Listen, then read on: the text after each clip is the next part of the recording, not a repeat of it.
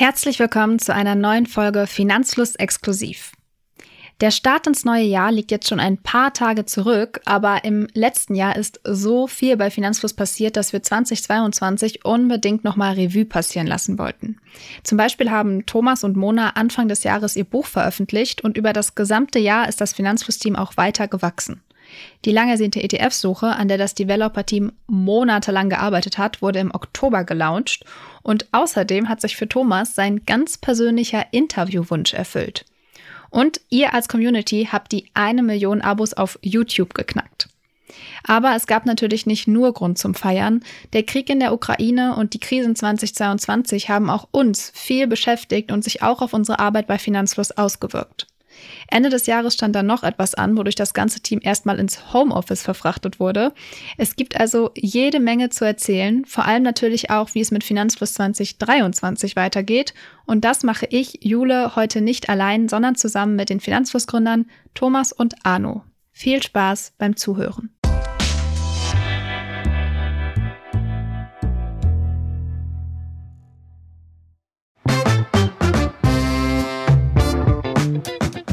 Hallo, ihr beiden.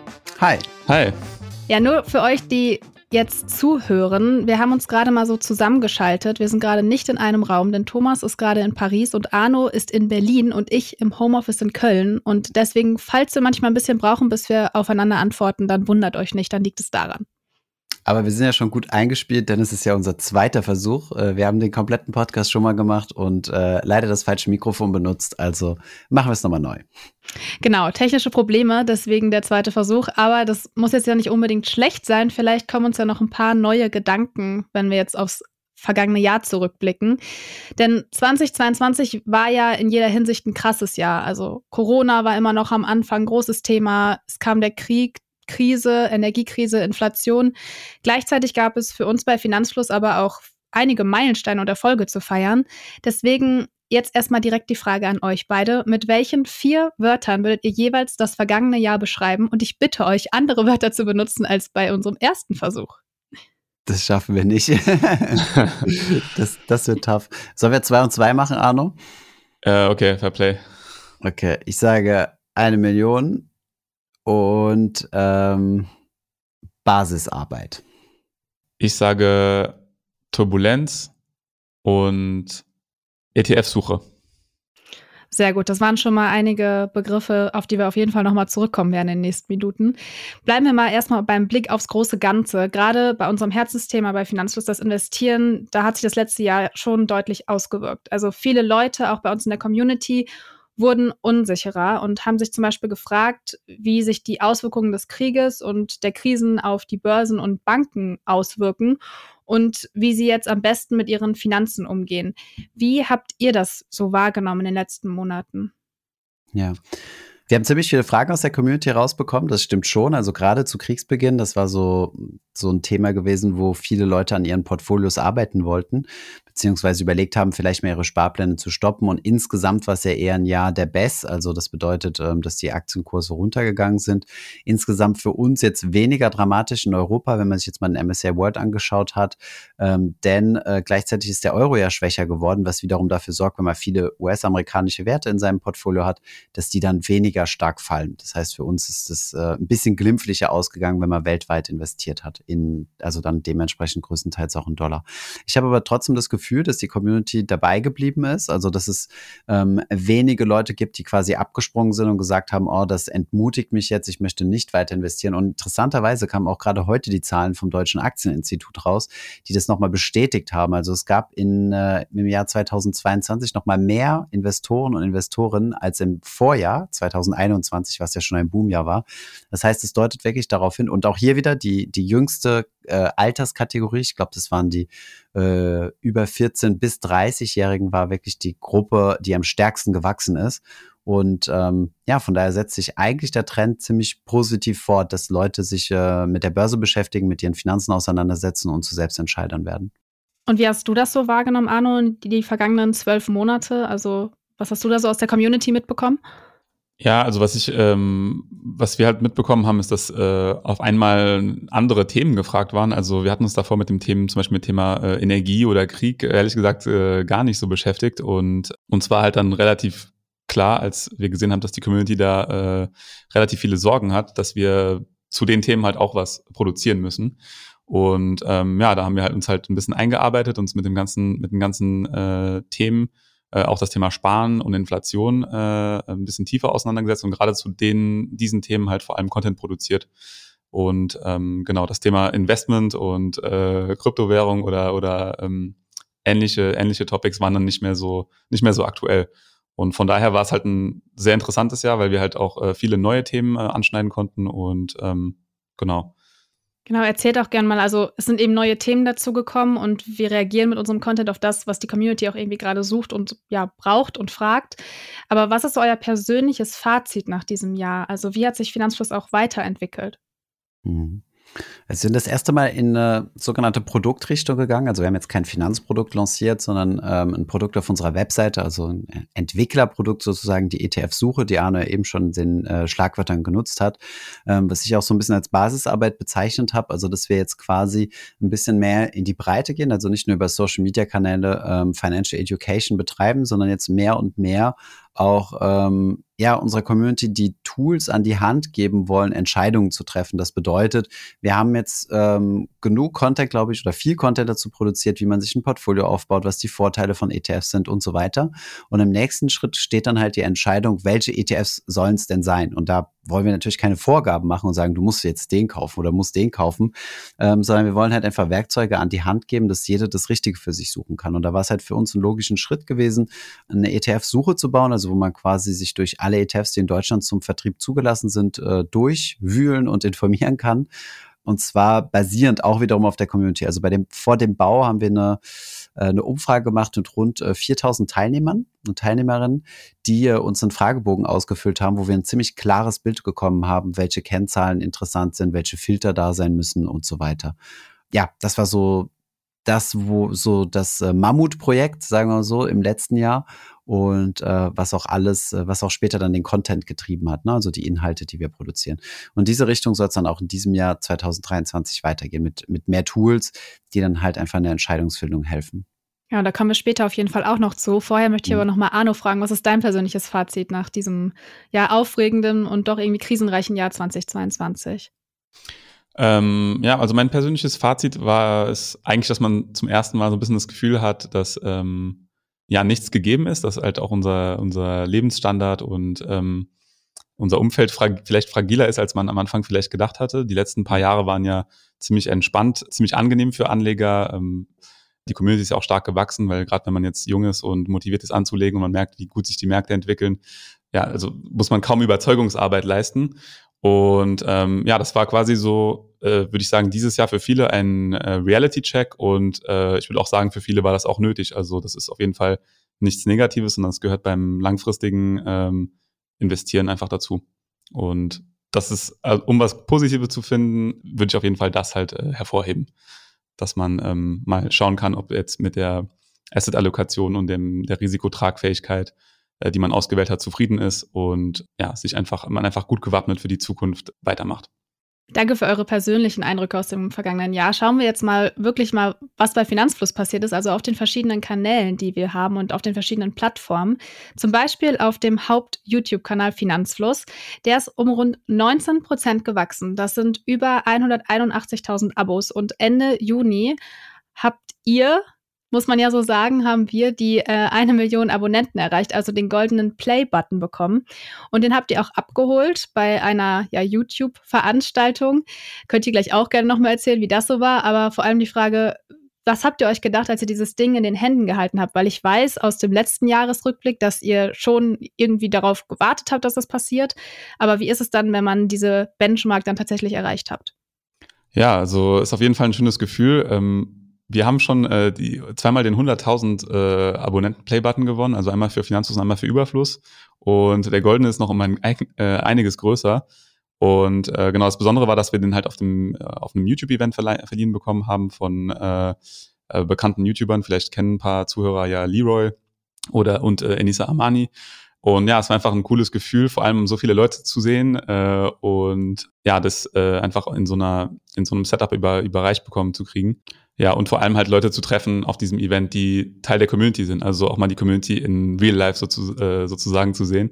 Und ähm, das ist so ein, so ein Feedback, was man, was man nicht jeden Tag hat. Und das war, war wirklich eine coole Sache. Wir haben natürlich möglichst viele Tickets ausgehandelt, auch fürs Team, äh, und haben da so ein Mini-Team-Event draus gemacht. Das war auch nochmal ganz cool. Und ja, dass wir die eine Million erreicht haben, ich meine, das hätten wir uns damals nie vorstellen können. Ich weiß noch ganz genau, wo wir die ersten Videos live gestellt haben. Da waren wir beide in der Wohnung von Arno, damals in London gewesen und äh, haben quasi die ersten Views quasi alle live mitgekriegt. Du hast ja so eine App, die heißt äh, YouTube Studios, wo du halt immer updaten kannst und die Statistiken bekommst. Und äh, da haben wir wirklich View für View mitgefiebert und haben uns gesagt, wer sind diese Leute, diese anonymen Leute, die unsere Videos schauen, die wir gerade online gestellt haben. Und äh, ja, damals äh, war das noch nicht so ein Riesenfeld, das Thema Finanzen. Also es war in den Social, Social Media noch kaum vertreten. Und diejenigen, die dort drin waren, waren äh, am Rande, also nicht sonderlich seriös, also es waren dann irgendwelche Trading Coaches und so. Und äh, ja, von daher war unser großes Ziel gewesen, 10.000 Abonnenten zu erreichen, weil damit durften wir dann in den YouTube Space gehen. Das war damals so ein Studio, wo du rein durftest und musstest mindestens 10.000 haben. Idealerweise, ich glaube, 100.000, aber ab 10 war so die Untergrenze. Und da haben wir darauf hingefiebert. Dass es irgendwann mal eine Million werden wird, hätten wir nie gedacht. Also, dass es so eine, so eine Wichtigkeit haben kann, in, in, in, nur im Sprachraum Deutschland. Ne? Ja, das kann ich mir sehr, sehr gut vorstellen. Ich meine, dieser Play-Button, der hängt ja auch oder hing im alten Büro. Ich bin mal gespannt, wo er im neuen Büro hinkommt. Mhm. Da werden wir gleich auch nochmal drüber sprechen, denn das ist natürlich auch was Neues, was jetzt in diesem Jahr ansteht. Aber mhm. vorher bleiben wir noch mal kurz bei dem YouTube-Kanal. Also bleiben wir auch bei Finanzfluss. Denn ich habe mir mal angeschaut, was das beliebteste Video der Community war. Und zwar war es das Video zum NFT-Boom mhm. mit der Frage, was sind eigentlich NFTs und kann man damit Geld verdienen? Dieser Hype war auch direkt relativ schnell wieder vorbei, aber trotzdem ist es ja immer ganz schön, nochmal so zu sehen, was in dem Jahr so thematisch eigentlich Sache war. Was war denn euer liebstes Video im letzten Jahr?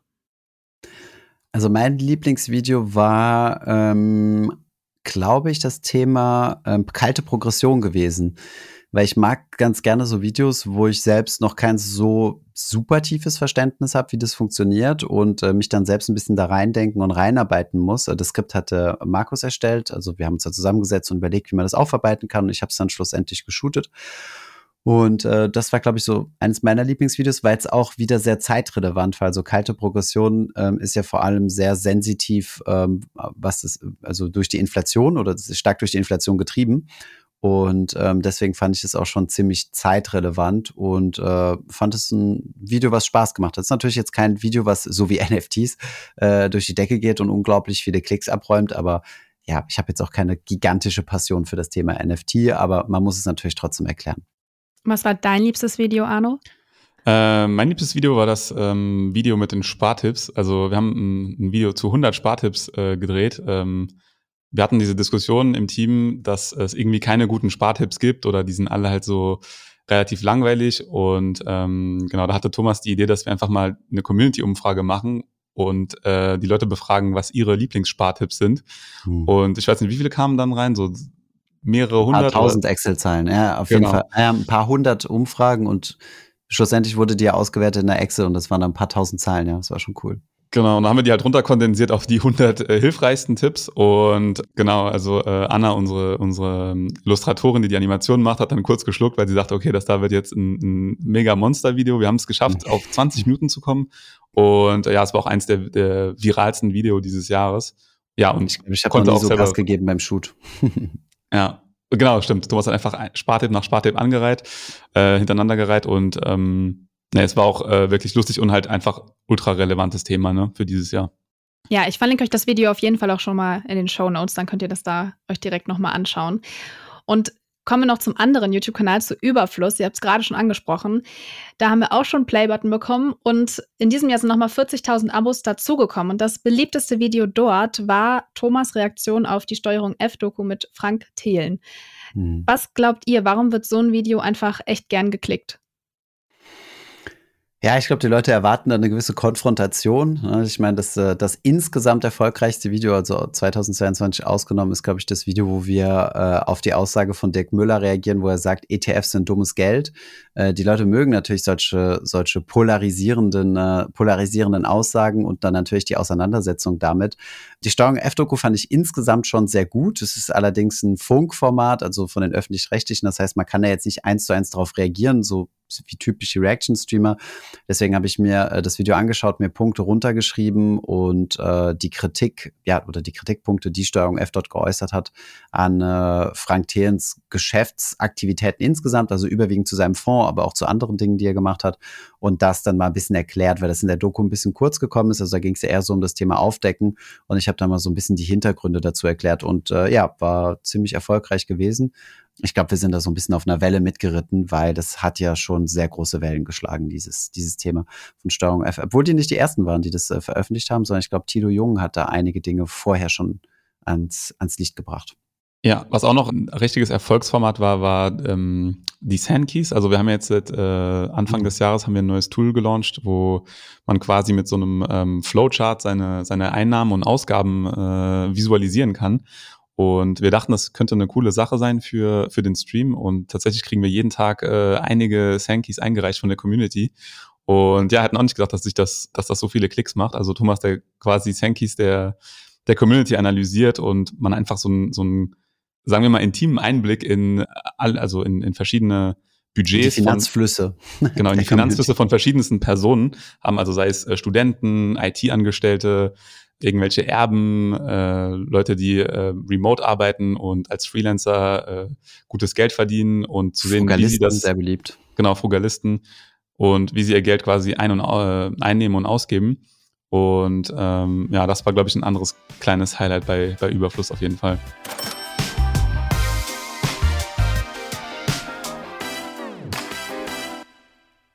Thomas, du hast es gerade schon mal angesprochen, es gab eine große Baustelle im letzten Jahr und zwar die Finanzfluss-Website. Da mhm. habt ihr viel dran gearbeitet, da gab es einiges, was ihr neu gemacht habt und vor allem eben so der Fokus lag auf dieser ETF-Suche. Mhm. Die wolltet ihr eigentlich schon im Mai ja, veröffentlichen, hast du mal erzählt, Arno. Mhm. Es, ist am Ende, es ist dann am Ende Oktober geworden. Was waren so deine Learnings aus dieser Entwicklung der ETF-Suche? Also ein Learning, was ich äh, persönlich auf jeden Fall dieses Jahr mitgenommen habe, ist, äh, ist äh, das Thema Fokus. Mm, ich arbeite zum Beispiel halt auch auf, ähm, auf unseren Videos oder Social Media Content und wir haben einfach gemerkt, dass wir uns am besten für, für gewisse Projekte Hilfe suchen und dass jemand äh, quasi voll auf etwas fokussieren kann und, und sich darauf konzentriert. Und genau, wir haben dann halt, nachdem wir unser, unsere, unsere Deadline leider verpasst haben, ähm, haben wir die Entscheidung getroffen, äh, jemanden einzustellen, Norman, unser neuer Produktmanager, der sich ganz auf die ETF-Suche konzentriert hat. Und dann ging das Ganze auch deutlich besser voran und äh, fokussierter. Und das war so bei der Produktentwicklung ein bisschen mein, mein Learning quasi.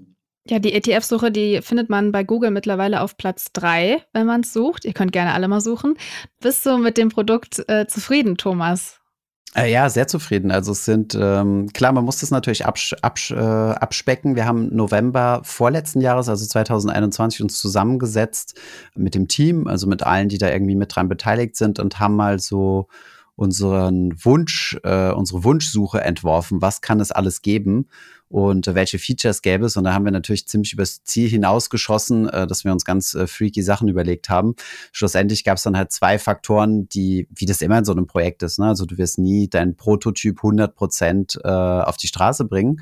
Gab es dann zwei limitierende Faktoren. Der erste war die Datenverfügbarkeit gewesen, also Kleines Beispiel, wir würden super gerne jeden einzelne Aktie oder jeden einzelnen Wert anzeigen, der in einem ETF enthalten ist. Das nennt man die sogenannten Full Holdings.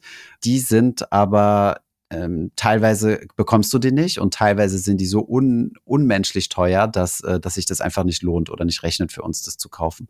Also das ist das eine, da mussten wir ein paar Abstriche machen im Bereich Daten, äh, also Datenverfügbarkeit und im zweiten dann das Thema Roadmap. Ne? Manche Features sind sehr, sehr kompliziert umzusetzen und die haben wir dann erstmal hinten angestellt, aber wir haben noch einige Dinge in der Pipeline, die dieses Jahr kommen werden, wo wir ziemlich, äh, ziemlich excited sind, die, ähm, die diese Suche dann nochmal noch mal attraktiver machen. Ich bin halt keine so Person, die viel nach hinten guckt, also in den Rückspiegel. Ich gucke eigentlich immer so nach vorne. Von daher, das, was so erreicht ist, äh, finde ich cool, Haken dran und dann ähm, erfreue ich mich eigentlich immer eher so an den Dingen, die jetzt noch kommen werden. Ne?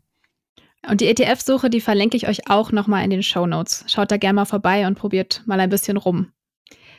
Kommen wir noch zu einem anderen Channel, der ziemlich groß geworden ist. Also da sind auch noch mal über 33.000 Leute dazugekommen im letzten Jahr.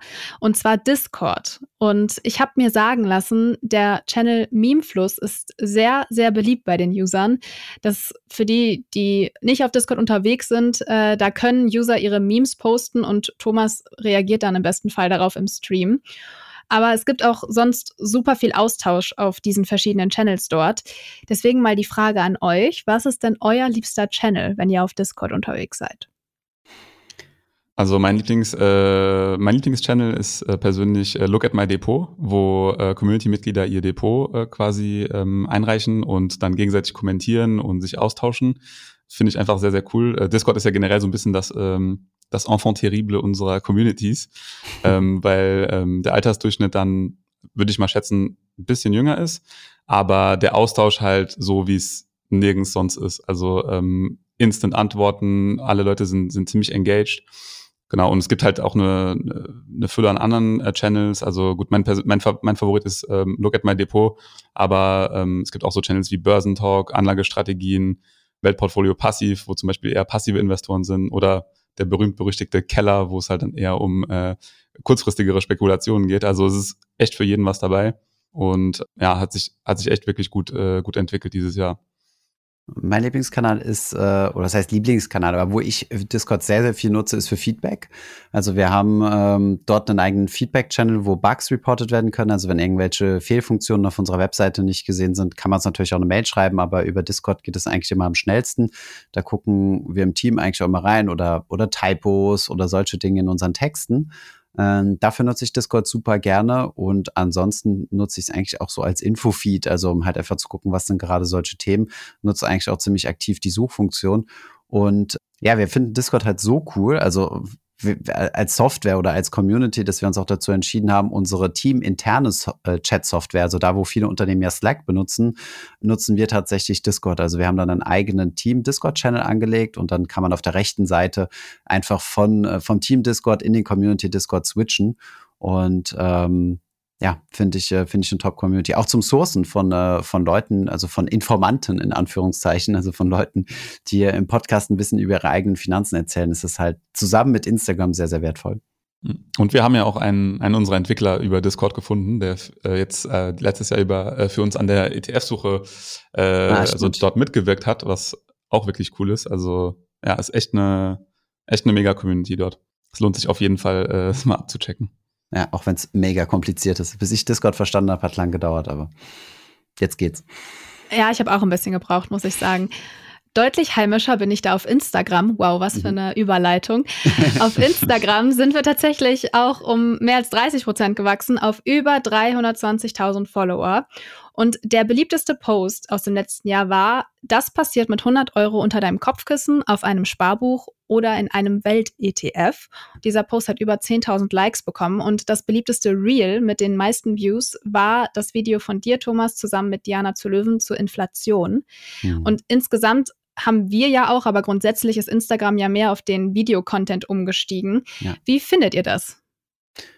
Also der Post äh, fand ich, äh, das fand ich eine Überraschung, dass es gut funktioniert hat, aber es ist einfach eine schöne Visualisierung gewesen. Das hatte Markus für ein Videoskript produziert gehabt und äh, Christine hatte das damals, glaube ich, äh, gespottet und hat gesagt, ah, komm, äh, gib mir doch mal diese Daten, ich mache da schnell einen Post raus. Und das hat super gut funktioniert, ähm, weil das einfach mal schön visualisiert, einfach dargestellt, was investieren überhaupt bedeutet. Also ich, ich lege mein Geld unter ein Kopfkissen versus ich investiere es und das über eine lange Zeit. Und da sieht man einfach eine Entwicklung von zwei äh, Graphen, wie sie sich entwickeln.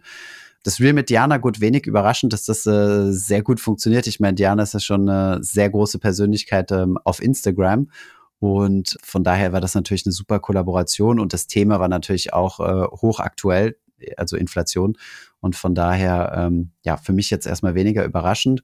Und genau, wie du gesagt hast, also wir haben uns jetzt äh, erstmal von normalen Posts verabschiedet und ähm, weil die bei uns ehrlich gesagt immer einen sehr langen, eine sehr lange Produktionsschleife hatten.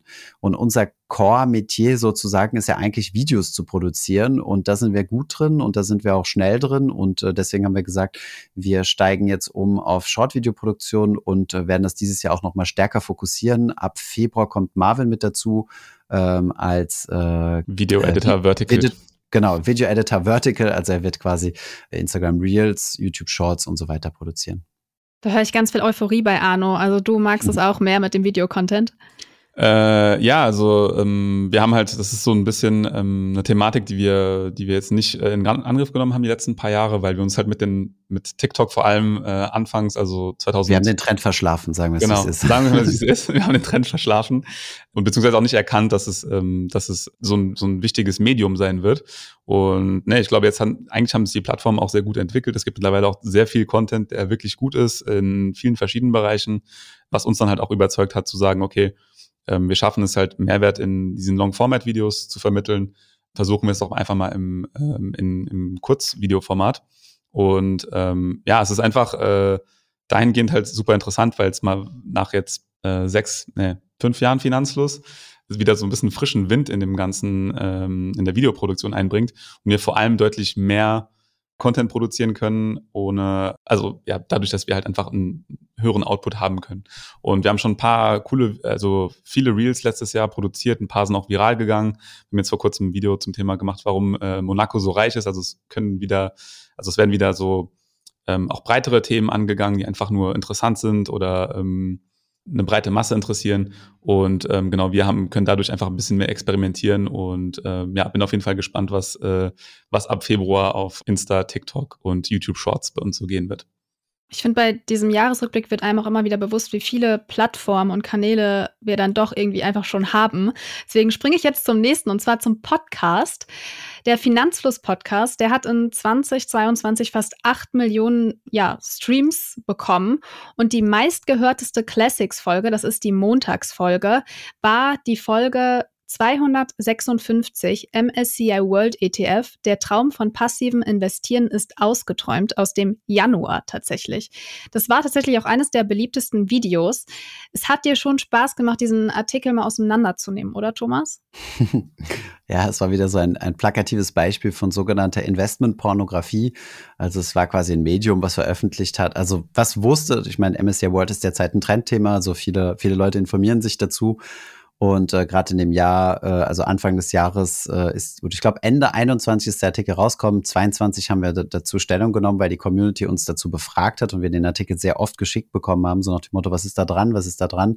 Von daher haben Markus und ich uns da dran gemacht, äh, das Thema mal ein bisschen auseinanderzunehmen, uns die Argumente dahinter anzuschauen und äh, auch den Zweck dieses Artikels zu durchblicken und äh, Markus ist dann sogar noch so weit äh, gegangen, weil es war im Endeffekt so ein Börsenbrief verkauft werden mit ganz heißen Aktientipps. Ne? Ich meine, nix, nix, nix Neues von der Masche her.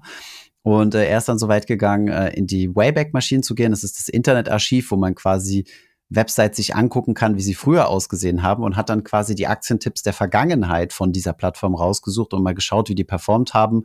Und siehe da, äh, die sind sogar schlechter gelaufen als der MSCI World, zumindest die, die wir jetzt recherchiert haben. Man hätte sich die sicherlich auch so zusammen recherchieren können, dass äh, geschickt kombiniert eine bessere Rendite rausgekommen wäre. Aber das weiß der Anleger ja nur im Nachhinein. Genau, von daher hat es schon, äh, hat schon irgendwo Spaß gemacht, ja, muss, äh, muss, muss man so sagen, ja. Ja, bei den Exklusivfolgen, das sind die Folgen, die jeden Donnerstag veröffentlicht werden. Da war das beliebteste, war die beliebteste Folge das Interview zur finanziellen Unabhängigkeit mit Katrin. Die ist seit fünf Jahren finanziell unabhängig und lebt allein von ihren Ausschüttungen. Ich habe mich aber gefragt, was war denn eure Lieblings-Podcast-Folge?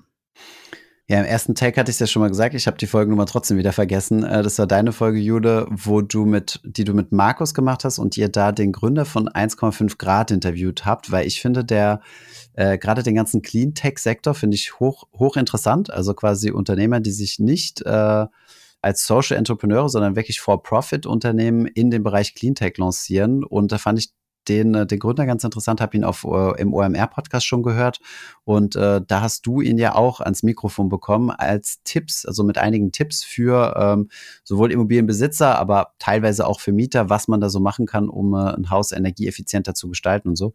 Das fand ich äh, für mich eine ziemlich lehrreiche Folge. Ich muss gestehen, ich höre natürlich nicht alle, aber da habe ich äh, sehr gerne reingehört, ja. Genau, die Folge kann ich auch gerne nochmal in den Show Notes verlinken. Das war die Folge mit Philipp Schröder von 1,5 Grad.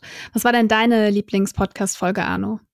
Äh, meine Lieblings-Podcast-Folge, glaube ich, war wahrscheinlich die vor ein paar Wochen, ähm, wo Markus und Mona auf der VW-Hauptversammlung waren. Ja, finde es super cool, dass wir die Gelegenheit hatten, also da mal vor Ort zu sein. Also ich war jetzt nicht vor Ort, aber ähm, die beiden halt. Äh, und äh, ja, die haben einfach mal live berichtet, was da so besprochen wird genau wie das mit Buffet und Co. dort so aussieht. Und äh, ja, es ist ein relativ interessanter Tag. Mal Lisa interviewt, ne, von Aktiengram vor Ort. Also nicht vor Ort, aber zum Thema, zum Thema Hauptversammlungshopping und so weiter.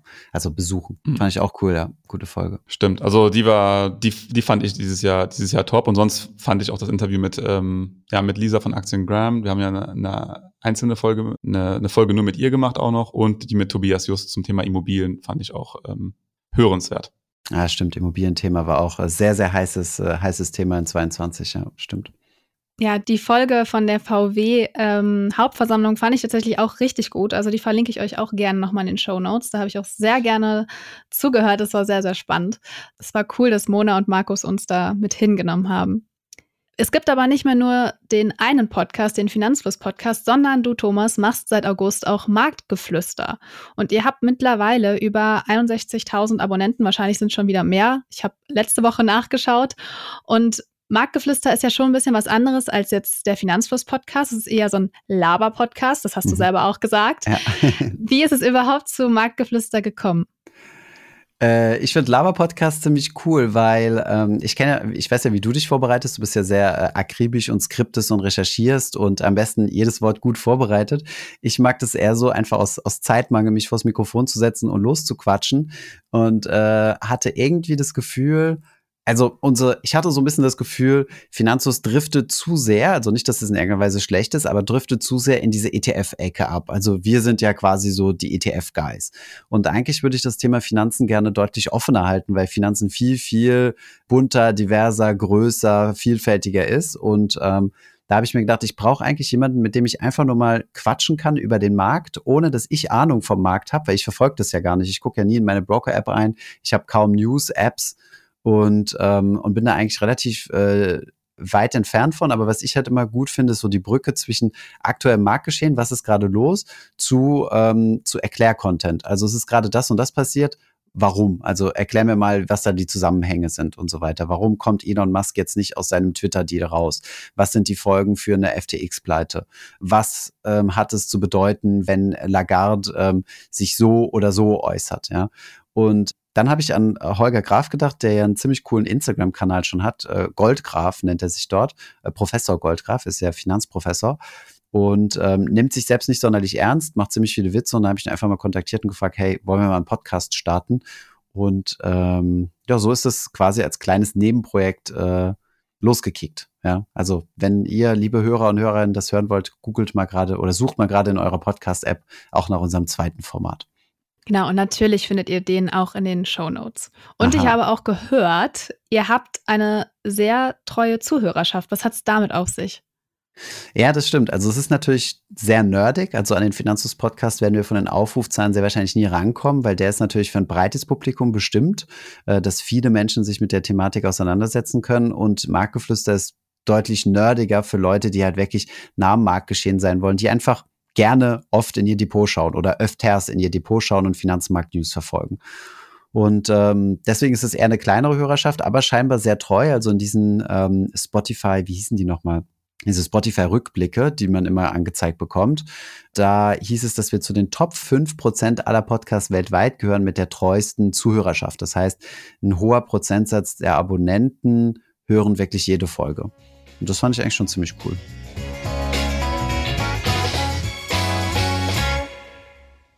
Ganz spannend ist ja auch immer die Frage, wer neu ins Team gekommen ist, weil so Personalentscheidungen ja auch immer so ein bisschen anzeigen, wohin man sich künftig entwickeln soll. Also gerade letztes Jahr hat es ja auch gezeigt, ihr wolltet mehr den Fokus auf die Website legen, also habt ihr mehr Leute fürs Developer-Team gesucht und auch gefunden.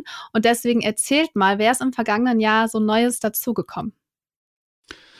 Ja, also wir haben äh, dieses Jahr gegen, äh, kamen ziemlich viele neue Leute dazu. Ähm, ähm, zuerst einmal Marie. Marie äh, macht bei uns das Content Management, also schaut, dass die Ratgeber schön aufbereitet sind und äh, leicht zu lesen und verständlich. Sie war, äh, hatte kurz Pause gemacht wegen Studium und äh, ist dann zurückgekehrt und wir haben uns alle sehr gefreut, dass das, äh, dass das geklappt hat. Wir haben einen Redakteur, äh, Stefan, unser neuer Redakteur Stefan, mit an Bord. Ähm, der unterstützt Markus bei der Erstellung von Ratgebern und ist ein äh, ehemaliger Mathelehrer, was äh, sehr, sehr cool ist, weil wir natürlich von seinen ähm, von seinem Background extrem profitieren, hat auch ein sehr gutes Auge fürs Detail, was gerade bei der äh, bei den Zahlen der ETF-Suche äh, ähm, ja wirklich hilfreich ist, weil er also Fehler und Bugs schnell spottet und wir die so fixen können. Was haben wir sonst noch? Wir haben ähm, David, der uns ähm, beim SEO, bei der Suchmaschinenoptimierung hilft, dass wir möglichst viele Leute auch dort erreichen. Unser Dev-Team, wie du eben schon gesagt hast, mit Matthias, äh, Johann und Alex. Äh, da sind auch also drei weitere Entwickler dazugekommen. Produktmanager Norman habe ich eben auch schon erwähnt. Ähm, Hanna, unsere Teilzeitgrafikerin, kümmert sich um die ähm, vor allem um die Illustration im Newsletter. Also der Newsletter ist, ist auch äh, richtig, richtig hübsch geworden und hat äh, immer wieder lustige GIFs. Und es ist auch eine, ähm, eine Schulfreundin von dir, äh, Jule, gell? Wenn genau. Ich mich richtig, wenn ich mich richtig erinnere, genau. Also danke für die, ähm, für die, für die Weiterempfehlung. Wir sind, wir sind auf jeden Fall äh, ja, sehr, sehr, sehr froh, dass sie mit am Start ist. Und noch äh, Praktikanten wie Jannis, äh, Jule und Juli, die äh, alle mit J anfangen und uns ähm, bei Website-Content und Social Media unterstützen. Und äh, ja, sonst haben wir in Frankreich auch noch Marie-Pierre, die uns äh, beim Content dort unterstützt. Und du bist natürlich jetzt auch dieses Jahr mit dazu gestoßen und genau, machst äh, beim Podcast Action. Und äh, ja, es sind also insgesamt äh, zwölf Leute, was äh, ja auf jeden Fall äh, das Jahr, also bis jetzt war das das Jahr mit den meisten Neuhires. Ja, und wir haben schon gehört, es kommen noch mehr Leute dazu in den nächsten Monaten. Deswegen, wir dürfen alle gespannt sein, was so dieses Jahr so geht. Auf jeden Fall, ja. Genau, aber bevor wir tatsächlich mal schauen, was 2023 so geplant ist, springen wir noch einmal kurz zurück ins vergangene Jahr. Und zwar möchte ich ein Thema unbedingt noch ansprechen, das Finanzflussbuch, was du, Thomas, mit Mona geschrieben hast. Das Buch kann man jetzt seit fast einem Jahr kaufen und heißt das einzige Buch, das du über Finanzen lesen sollst. Es war direkt auf der Spiegel Bestsellerliste Platz 1 und vor ein paar Wochen kam auch raus, dass es bei Amazon auf Platz 4 der beliebtesten Bücher 2022 gelandet ist. Magst du mal erzählen, wie viele Exemplare ihr denn bisher so verkauft gekauft habt? Die geheimen Zahlen. ähm, ich kann es jetzt zum jetzigen Zeitpunkt nicht sagen, aber ich glaube, zu September letzten Jahres waren wir bei einer Viertelmillion, also 250.000 Bücher. Natürlich eine Wahnsinnszahl, ne? haben wir nicht mit gerechnet. Wir waren 15 Wochen am Stück auf Platz 1 und äh, sind jetzt auch, also in 23, glaube ich, äh, die ersten Wochen durchgängig, also die ersten beiden Wochen jetzt durchgängig auf Platz 2 gewesen. Also ähm, ja, läuft das Buch und äh, hat ja, muss man fairerweise dazu sagen, dass wir es ja in 21 geschrieben haben und dass wir quasi in 22 nur die Lorbeeren davon geerntet haben. Und äh, ja, wir hat, hatten natürlich ein Gefühl, ne, dass wir, dass wir es höchstwahrscheinlich auf die Spiegel-Bestsellerliste äh, schaffen werden, weil wir ja schon eine große Community haben, die uns ja auch fleißig unterstützt haben. Ich glaube, 20.000 oder bis zu 20.000 Vorbestellungen hatten wir, bevor das Buch live gegangen ist. Und dass sich das dann aber über das komplette Jahr hinweg hält, damit haben wir nicht gerechnet. Das bedeutet nämlich, ich meine, irgendwann ist die Community ja versorgt, dann hat ja jeder sein Buch und ähm, wenn du dann aber weiter oben so weit auf der Spiegelliste bleibst, bedeutet das ja, dass viele Leute uns über die Buchläden entdecken. Und das finde ich natürlich ganz besonders cool, weil das war auch so ein bisschen das Ziel, dass wir gerade diejenigen erreichen, die nicht so digital affin sind, die nicht mal ETF oder wie investiere ich oder wie schließe ich meine, wie betreibe ich Altersvorsorge oder so bei Google oder YouTube eingeben, sondern dass wir halt jetzt auch Leute erreichen, ähm, die in Buchhandlungen unterwegs sind und äh, dann einfach mal für ein bisschen mehr als ein Zehner, gut, Inflation hat es teurer gemacht, 14 Euro, äh, sich jetzt so ein Buch abgreifen können. Buch schreiben und dieser Buchhandel, schlussendlich war ja für dich und Mona auch was ganz Neues. Und ich weiß, dass es ziemlich, ziemlich viel Arbeit war, dieses Buch zu schreiben. Natürlich jetzt, die Verkaufszahlen, die haben eure Erwartungen übertreffen, hast du gesagt. Hm. Würdest du es wieder tun oder würdet ihr es wieder tun? Klar, also ich darf es jetzt nicht zu laut sagen, ja, weil ich, der Verlag fragt uns die ganze Zeit, äh, ob wir Lust haben, noch weitere Bücher zu, zu machen. Aber ich glaube, es muss dann halt einfach ein Thema da sein, ja. Es, äh, wenn wieder ein Thema kommen sollte, würde ich es nochmal machen. Warum nicht? Kannst ja Mona mal fragen, ob sie auch nochmal Lust hat, aber ich glaube so, der Schmerz ist kompensiert, sagen wir es mal so, ähm, so dass, dass sie sich vielleicht nochmal äh, dazu hinreißen lassen wird. Aber ja, es ist eine ganz andere Welt, äh, diese Buchwelt, ähm, schon ziemlich spannend, deutlich langsamer, weniger dynamisch. Aber ähm, ja, ich denke, ich würde das nochmal machen. Hm. Und das Coole ist auch, dass das Buch ja jetzt äh, dieses Jahr auch übersetzt wird, ne? In äh, also Stimmt. Die slowenische Version ist draußen oder slowakische, ich weiß es nicht mehr. Äh, es gibt, äh, ich glaube, beides sogar, Slowenien. Es gibt äh, Türkei, eine türkische Version, an der gerade gearbeitet wird. Äh, Südkorea wurde es lizenziert. Und ganz frisch, wo ich natürlich besonders froh drum bin, ist äh, Frankreich. Habe ich noch ein Land? Ich glaube, ich habe noch ein Land vergessen. Ich weiß aber nicht mehr welches. Also ich glaube, es gab insgesamt vier Lizenzierungen oder fünf mittlerweile. Genau. Ja, das ist wirklich sehr cool. Ich bin noch mal sehr gespannt, was denn das nächste Buch wird. Also ich äh, werde das dann hier noch mal vorlegen, den Podcast, wenn es dann soweit ist. Ich habe nämlich auch in den Jahresrückblick vom letzten Jahr reingehört und da hast du, Thomas, auf die Frage, wen du gerne 2022 interviewen möchtest, Folgendes gesagt. Ich fand Christian Lindner immer schon ganz interessant als Persönlichkeit, war mir allerdings zu politisch. Dadurch, dass er aber jetzt unser offizieller Finanzminister ist, würde ich dann mal auf Christian Lindner setzen. Ich würde sagen, hinter diesem Punkt auf deiner Interview-Bucketlist kannst du quasi einen Haken machen. Du warst bei Christian Lindner im Podcast zu Gast mhm. und es ist geplant, dass er jetzt auch noch mal in den Finanzfluss-Podcast kommt, beziehungsweise wahrscheinlich wird es dann auch auf YouTube zu sehen sein. Deshalb natürlich jetzt die wichtige Frage für 2023. Welche Person soll es in diesem Jahr werden? Ha, tricky, ne? Ich meine, Christian Lindner ist ja jetzt noch mal äh, deutlich äh, interessanter geworden als, als Finanzminister. Gut, okay, das war letztes Jahr auch schon gewesen, deswegen habe ich ihn sehr wahrscheinlich schon genannt. Sein Vorgänger Olaf Scholz hat uns leider das Interview verwehrt. Das ist natürlich sehr, sehr schade gewesen. Wir hätten es versucht. Ähm, ja, ansonsten muss, müsste ich ehrlich gesagt mal überlegen. Ich wüsste jetzt nicht, ähm, wo es mir äh, unter den Nägeln brennt. Christine Lagarde wäre natürlich super interessant, aber ich glaube, sie spricht kein Deutsch. Ähm, wir können es natürlich auch auf Englisch machen, aber gut, ist ein bisschen was anderes. Ansonsten, ansonsten, wenn wir nochmal Olaf Scholz äh, probieren könnten, ist er jetzt natürlich auch noch mal in einem äh, noch mal interessanteren Amt, ja. Das wäre die nächste logische Stufe, auf jeden Fall. Genau. Ähm, ja, was ich mir wünschen würde, wäre, oder was wir dieses Jahr auch versucht haben äh, im Outreach, ist einen Fußballspieler äh, für ein Interview zu gewinnen gerade weil die halt einen super interessanten Background haben, ähm, also Profifußballspieler, da sie halt sehr jung mit plötzlich sehr, sehr hohen Gehältern ähm, klarkommen müssen und äh, da wäre das, also das Thema Finanzen aus deren Perspektive sicherlich, äh, sicherlich cool, auch wenn es natürlich nur auf die äh, wenigsten zutrifft. Genau, da haben wir mal äh, das, da haben wir mal Philipp Lahm kontaktiert, haben noch keine Antwort bekommen. Aber wenn wir es schaffen, den, den zu gewinnen, dann wäre das, glaube ich, ein mega Gast. Ist auf jeden Fall notiert. Sehr gut.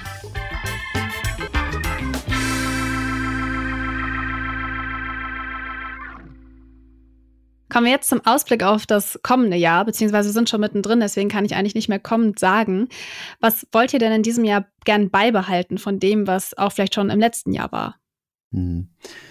Was ich gern beibehalten würde, ist auf jeden Fall die sehr, sehr coole Teamdynamik, die wir haben. Also seit wir quasi angefangen haben, Finanzus waren wir jetzt erstmal nur zu zweit, Arno und ich, und dann waren wir äh, auch mal nur zu zweit in Berlin und sind dann halt sukzessive gewachsen mit einer Person mehr, zwei Personen mehr und so weiter. Und haben jetzt halt wirklich so ein sehr gutes Team, wo, wo, wo ich so das Gefühl habe, dass man wirklich sehr, sehr viel bewegen kann. Und äh, jeder hat auch so eine gewisse ähm, ja, wie nennt man das, Identifikation mit Finanzfluss, ähm, entweder mit der Mission oder mit dem Unternehmen oder mit dem Content. Und das finde ich halt äh, extrem wertvoll. Das würde ich auf jeden Fall gerne beibehalten, um, äh, um die nächsten Dinge anzugehen, ähm, die wir, die wir uns für nächstes Jahr oder für dieses Jahr vorgenommen haben. Ja. Und die Roadmap steht schon fast. Was würdest du gern beibehalten, Arno? Ähm, was ich gern bei oder gerne ähnlich weitermachen würde, ist halt ähm, weiterhin coole Produkte zu bauen für die Community, was halt äh, was uns jetzt aufgefallen ist letztes Jahr, ist, dass unsere Community halt so groß ist, dass wir so viel Feedback bekommen und wir dadurch halt äh, einfach den Vorteil haben, dass wir halt richtig geile Produkte bauen können und der Community quasi den, den maximalen Mehrwert bieten können. Das, äh, das ähm, haben nicht alle diesen Vorteil und das ist einfach, äh, macht einfach mega Spaß, äh, so zu arbeiten. Und ähm, Und ich glaube, wir werden einfach äh, vor allem ähm, in der ETF-Suche noch äh, weitere Features, die, die, die sich die Community gewünscht hat, äh, einbauen. Und ja, da bin ich so am meisten gespannt, wie sich das Ganze entwickelt dieses Jahr. Ja, jetzt habt ihr schon so ein bisschen verraten, was dieses Jahr so ansteht an Themen und äh, Projekten. Eine Sache habt ihr noch nicht erwähnt und äh, das ist ein großes Ding, zumindest fürs Finanzfluss-Team, das neue Office. Also Arno sitzt gerade drin und genau. ähm, kann uns sagen, wie es wie es dort ist, wie die Lage ist, was schon alles steht. Genau, das ist eine große Sache, die jetzt auch in den nächsten Tagen ansteht. Erzählt gern mal, wie es jetzt dazu gekommen ist. In der letzten Podcast-Aufnahme konntest du ja live durch die Webcam beobachten, wie Markus die Couch aufgebaut hat. Ne? ja, also es ist äh, auf jeden Fall, also Ziel ist so ein Next-Level-Büro. Also wir haben ja schon davor ein Büro gehabt, aber das war jetzt nicht so ähm, nicht so wie hier, wo wir alle in einem äh, in einem großen hellen äh, Space sind und ähm, ja, ist auf jeden Fall eine, eine, auch eine ganz neue Herausforderung, weil davor waren wir in so einem, in so einem Coworking Space, wo halt vieles gestellt war und wir müssen jetzt hier um alles kümmern, um Möbel, äh, Lichter äh, und so weiter. Ähm, Steckdosen, genau. Internet. Ich hader jetzt gerade so ein bisschen mit der mit unserem Lichtlogo. Das sollte so das, das Kernstück des Office sein und äh, äh, befindet sich auch noch in Produktion, damit das halt auch alles äh, schön Startup-mäßig äh, aussieht und ähm, ja die die Millennials im Team äh, quasi zufriedenstellt. und ähm, ja, es ist jetzt schon äh, ein ganz anderes Gefühl, auf die Arbeit zu gehen. Und äh, ja, freue mich, wenn hoffentlich ja, also ab übermorgen dann die Pforten des Büros offiziell öffnen und die, äh, die ersten Mitglieder aus dem Team mal ein bisschen äh, ja, rumschnuppern können und äh, sich das Ganze mal anschauen können. Genau, und Sie können sich ja auch schon auf das Sofa setzen, was Markus letztes Mal aufgebaut hat, denn das steht Ganz ja genau. mittlerweile. Genau, genau sehr weich. Sehr solide. ja. Vielleicht noch als kleine Ergänzung, also was wir noch geplant haben, äh, Arno hat es schon angesprochen, noch weitere Features für die ETF-Suche sind geplant. Woran wir arbeiten, sind gerade mehr Produktvergleiche. Also wir haben, wir waren ja sehr erfolgreich im Jahr 2021 mit dem Launch unserer ETF-Sparplan, mit unserem ETF-Sparplan Depotvergleich, also wo wir Depots dahingehend verglichen haben, wer das beste Angebot für ETF-Sparplan-Investoren äh, hat. Also das was quasi so ein bisschen den Kern unserer Community ausmacht. Und das wollen wir halt auf weitere Produkte, also Finanzprodukte jetzt ausweiten. Also wir haben, glaube ich, jetzt genug redaktionelle Erfahrung in dem Bereich und auch äh, genug technische Möglichkeiten, das umzusetzen, dass wir halt verschiedene Finanzprodukte miteinander vergleichen. Ich will da jetzt nicht zu viel teasern. Depot ist natürlich ein großes Thema, aber auch im Bereich Zahlungsverkehr äh, gibt's da, gibt's da sicherlich ein paar Sachen. Und äh, da werden wir dieses Jahr dran arbeiten. Das ist auf jeden Fall ein Fokus, auch wieder unter dem, unter dem Fixstern in Anführungszeichen, um finanzielle Entscheidungen zu erleichtern. Dann das Thema Internationalisierung. Seit einer Weile ist ja schon Felix bei uns im Team, der äh, Elo Monet aufbaut. Elo Monet ist unsere französischer, unser französischer Ableger sozusagen von Finanzfluss. Und dann wollen wir ähm, eventuell, zumindest dieses Jahr wollen wir es mal erwägen und mal Pläne dafür machen, in weitere europäische Länder äh, äh Fuß fassen oder zumindest mal reinschnuppern.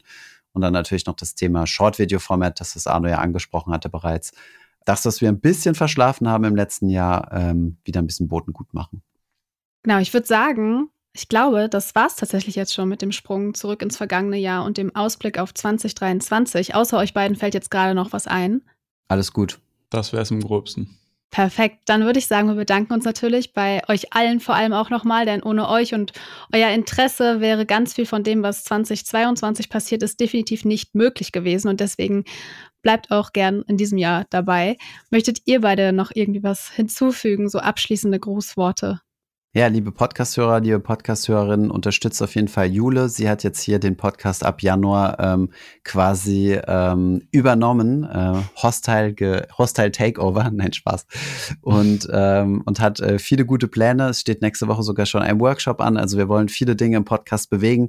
Und wenn ihr Anregungen habt, dann schreibt uns doch gerne auch an podcast@finanzfluss.de und dann werden wir auch dafür sorgen, ähm, dass nicht nur all die Dinge, über die wir jetzt gesprochen haben, äh, vorangetrieben werden, sondern dass auch das Thema Podcast im nächsten Jahr äh, einen sehr großen, äh, ein sehr großes Gewicht ausmachen wird. Genau, sonst bleibt mir noch, äh, noch zu sagen, ähm, abonniert auf jeden Fall unsere, unsere YouTube-Kanäle, muss ich jetzt schon sagen, also Finanzfluss und Überfluss und auch Marktgeflüster, wo die ganzen Folgen von äh, Thomas und, und Holger Goldgraf äh, hochgeladen werden. Und ja, wir, wir planen jetzt äh, in ja, weniger als zwei Wochen dort äh, Action zu machen, was, ähm, was äh, Kurzformatvideos angeht. und ja, würde mich dort halt auch äh, extrem vom Feedback der Community, über das Feedback der, der Community freuen. Und ja, check das, check das gerne mal aus. Und ja, ansonsten bleibt mir auch nur zu sagen, vielen, vielen Dank für den Support und ähm, ja, bin, bin gespannt auf 2023.